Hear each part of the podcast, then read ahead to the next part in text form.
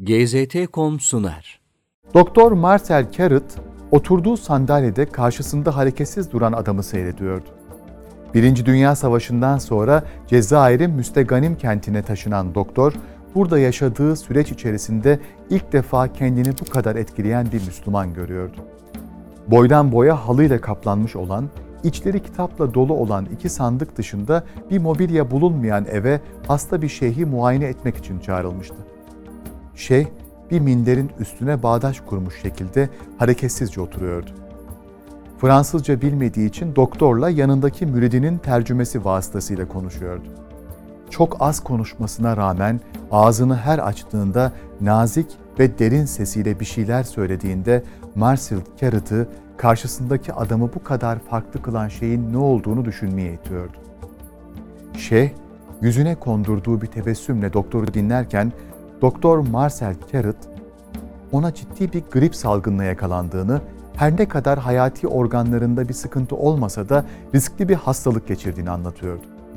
Karşısındaki adam dikkatlice onu izlemesine rağmen Doktor Carrot'a dediklerini umursamıyormuş gibi görünüyordu. Doktorun gözlemine göre şeyh hastalığıyla ilgilenmiyordu daha önce hasta olmasına rağmen ilaç almak istemeyen insanlarla karşılaşmıştı ama ilk defa hasta olup iyileşmek istemeyen bir insan görüyordu. Kontroller için şeyhin elini tutan doktor, adamın ne kadar zayıf olduğunu fark etmişti. Bu normal bir zayıflık değildi ve eğer böyle kalmaya devam ederse hastalık karşısında kesinlikle güçsüz düşecekti. Soruları üzerine şeyhin günde sadece bir litre süt, birkaç hurma ve çay tükettiğini öğrenen doktor, ısrarla çok daha iyi beslenmesi gerektiğini yoksa öleceğini söyledi. Fakat her sözü gibi bu sözleri de şeyhin kararlarını etkilemedi. Elinden bir şey gelmeyeceğine dair bir hareket yaptıktan sonra şeyh doktora bu Allah'ın takdiridir diye cevap verdi.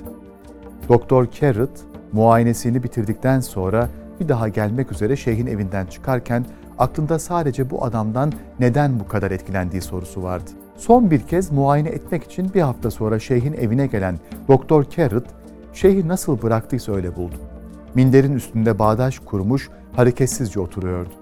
Dünden beri hiç kımıldamamış gibi. Sanki bu adam zamanın etkileyemediği bir heykeldi. 1920 yılının baharında o günün sonunda Şeyh'le doktorluğu üzerinden kurduğu ilişkiyi bitiren Marcel Carrot'ın muayene ettiği Şeyh Ahmet el Alevi ile vefatına değin sürdüreceği arkadaşlığı başladı. Aleviye tarikatının kurucusu olan Ahmet el Alevi, 1869 yılında Müsteganim şehrinde doğdu. Tarikatını kurmadan önce gördüğü bir rüyada Hazreti Ali'nin ona kendi ismini kullanarak bir tarikat kurmasını söylediği için tarikatını Aleviye olarak adlandırdığı gibi El Alevi nispesiyle anıldı. Ailesinin durumu çok iyi olmadığı için düzenli bir eğitim göremeyen ve babasının ona verdiği eğitimle yetinen Ahmet el Alevi, babasının vefatı üzerine ailesinin geçimini üstlendi. Müsteganim'de bulunduğu süreçte Şazeliye tarikatının bir kolu olan İseviye tarikatına dahil oldu. Ateş yalamak, yılanlarla oynamak gibi olağanüstü eylemlerin epey yaygın olduğu tarikat bir süre sonra Ahmet el Alevi'yi tatmin etmemeye başladı. 8 yıl Müsteganim'de kalan El Alevi yeni bir tarikat arayışı içindeyken 1894 yılında Fas'a gitti ve Derkavi Şeyhi Muhammed el Buzidi'ye intisap etti. Muhammed el-Buzidi'nin yanında kaldığı 15 sene içerisinde kelam ve tevhid konularına çok daldığı için hocası derslerini durdurana dek okumalar yaptı. Fıkhi konuda kendini geliştirdi. Muhammed el-Buzidi'nin 1909 senesinde vefat etmesinin ardından Müsteganim'e geri döndü ve Aleviye olarak adlandırılan kendi tarikatını kurdu.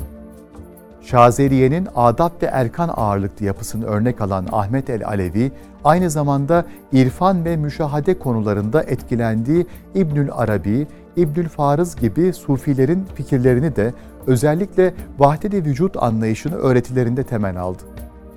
Ahmet el Alevi, yaşadığı dönemdeki bazı alimler ve tarikat şeyhleri tarafından dini hayata bid'at ve hurafeleri soktuğu için eleştirildi şiir ve düşüncelerindeki bazı sözler üzerinden çokça tenkit edilmesine rağmen bu eleştiriler tarikatının büyümesini engellemedi. Ahmet el-Alevi hem aşırıya giden tasavvuf erbabıyla hem de tasavvuf yolunu bid'at olarak gören kişilerle yazdığı yazılar üzerinden mücadele etti. Bu çerçevede kaleme aldığı yazılarını Lisanüddin el-Belagul Cezayiri gibi dergilerde yayınladı. 1920 yılında dünyanın dört bir tarafından gelen müritlerinin çabalarıyla Müsteganim'deki Merkez Zaviye'yi kurdu. Merkez Zaviye'nin kurulması esnasında çalışmalarını yürüten Şeyh Ahmet el-Alevi bir yandan da Mekke, Medine, Kudüs ve Şam'a ziyaretler gerçekleştirdi. Halife ile görüşmek için İstanbul'a gitmesine rağmen Türkçe bilmemesi ve İttihat ve Terakki Partisi'nin hilafet karşıtı tutumu dolayısıyla halife ile buluşamadı. 1926'da açılan Paris Camii'nin açılışını yapmak ve ilk hutbesini okumak için davet edilince Paris'e gitti.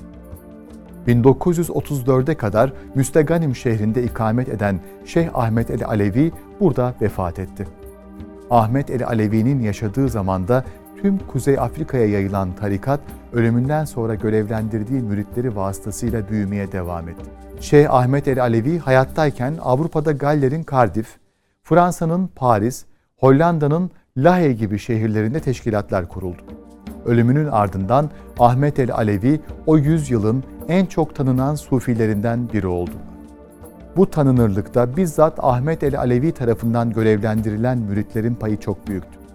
Halktan abdest suyu haricinde herhangi bir şey istememe düsturuyla yola çıkan müritler hem İslam coğrafyasının hem Batı dünyasının büyük bir bölümüne Aleviye tarikatını tanıttı.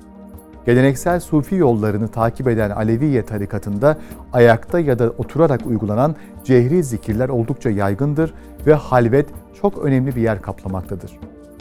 Her şeyin amacının Allah'ı hatırlamak ve bilmek olduğunu düşünen Ahmet el Alevi, müritlerine namaz, oruç ve kelime-i tevhidin zikriyle geçen 40 günlük halvetler yaptırmıştır. Modernizm karşısında eleştirel bir konum almasına rağmen Ahmet el Alevi müritlerini Fransızca öğrenmeye, çocuklarını Fransız kolejinde okutmaya teşvik etmiştir. 1932'de Cezayir'e yolculuk yapan Fransız entelektüel Fritjof Schuon'un Ahmet el Alevi ile tanışıp sonra ona intisap etmesinin ardından Aleviye tarikatının ve Ahmet el Alevi'nin öğretileri Avrupa'ya farklı bir kanaldan da yayılmıştır. İhtida edip İsa Nurettin ismini alan Şuon, Ahmet el Alevi'nin fikirlerinden oldukça etkilenmiştir. Kendisine intisabı üzerinden Ahmet el Alevi'ye bağlanan Martin Links, Şazeliye tarikatına giren Rene Genon gibi isimlerle birlikte gelenekselci ekolü oluşturmuştur. Ahmet el Alevi'nin fikirleri bu yeni ekol üzerinde çok etkili olmuş ve onların yazılarıyla farklı bir veçeye bürünmüştür. Bugün hala Aleviye tarikatı dünyanın dört bir yanında çalışma yapan müritler sayesinde genişlemeye devam etmektedir.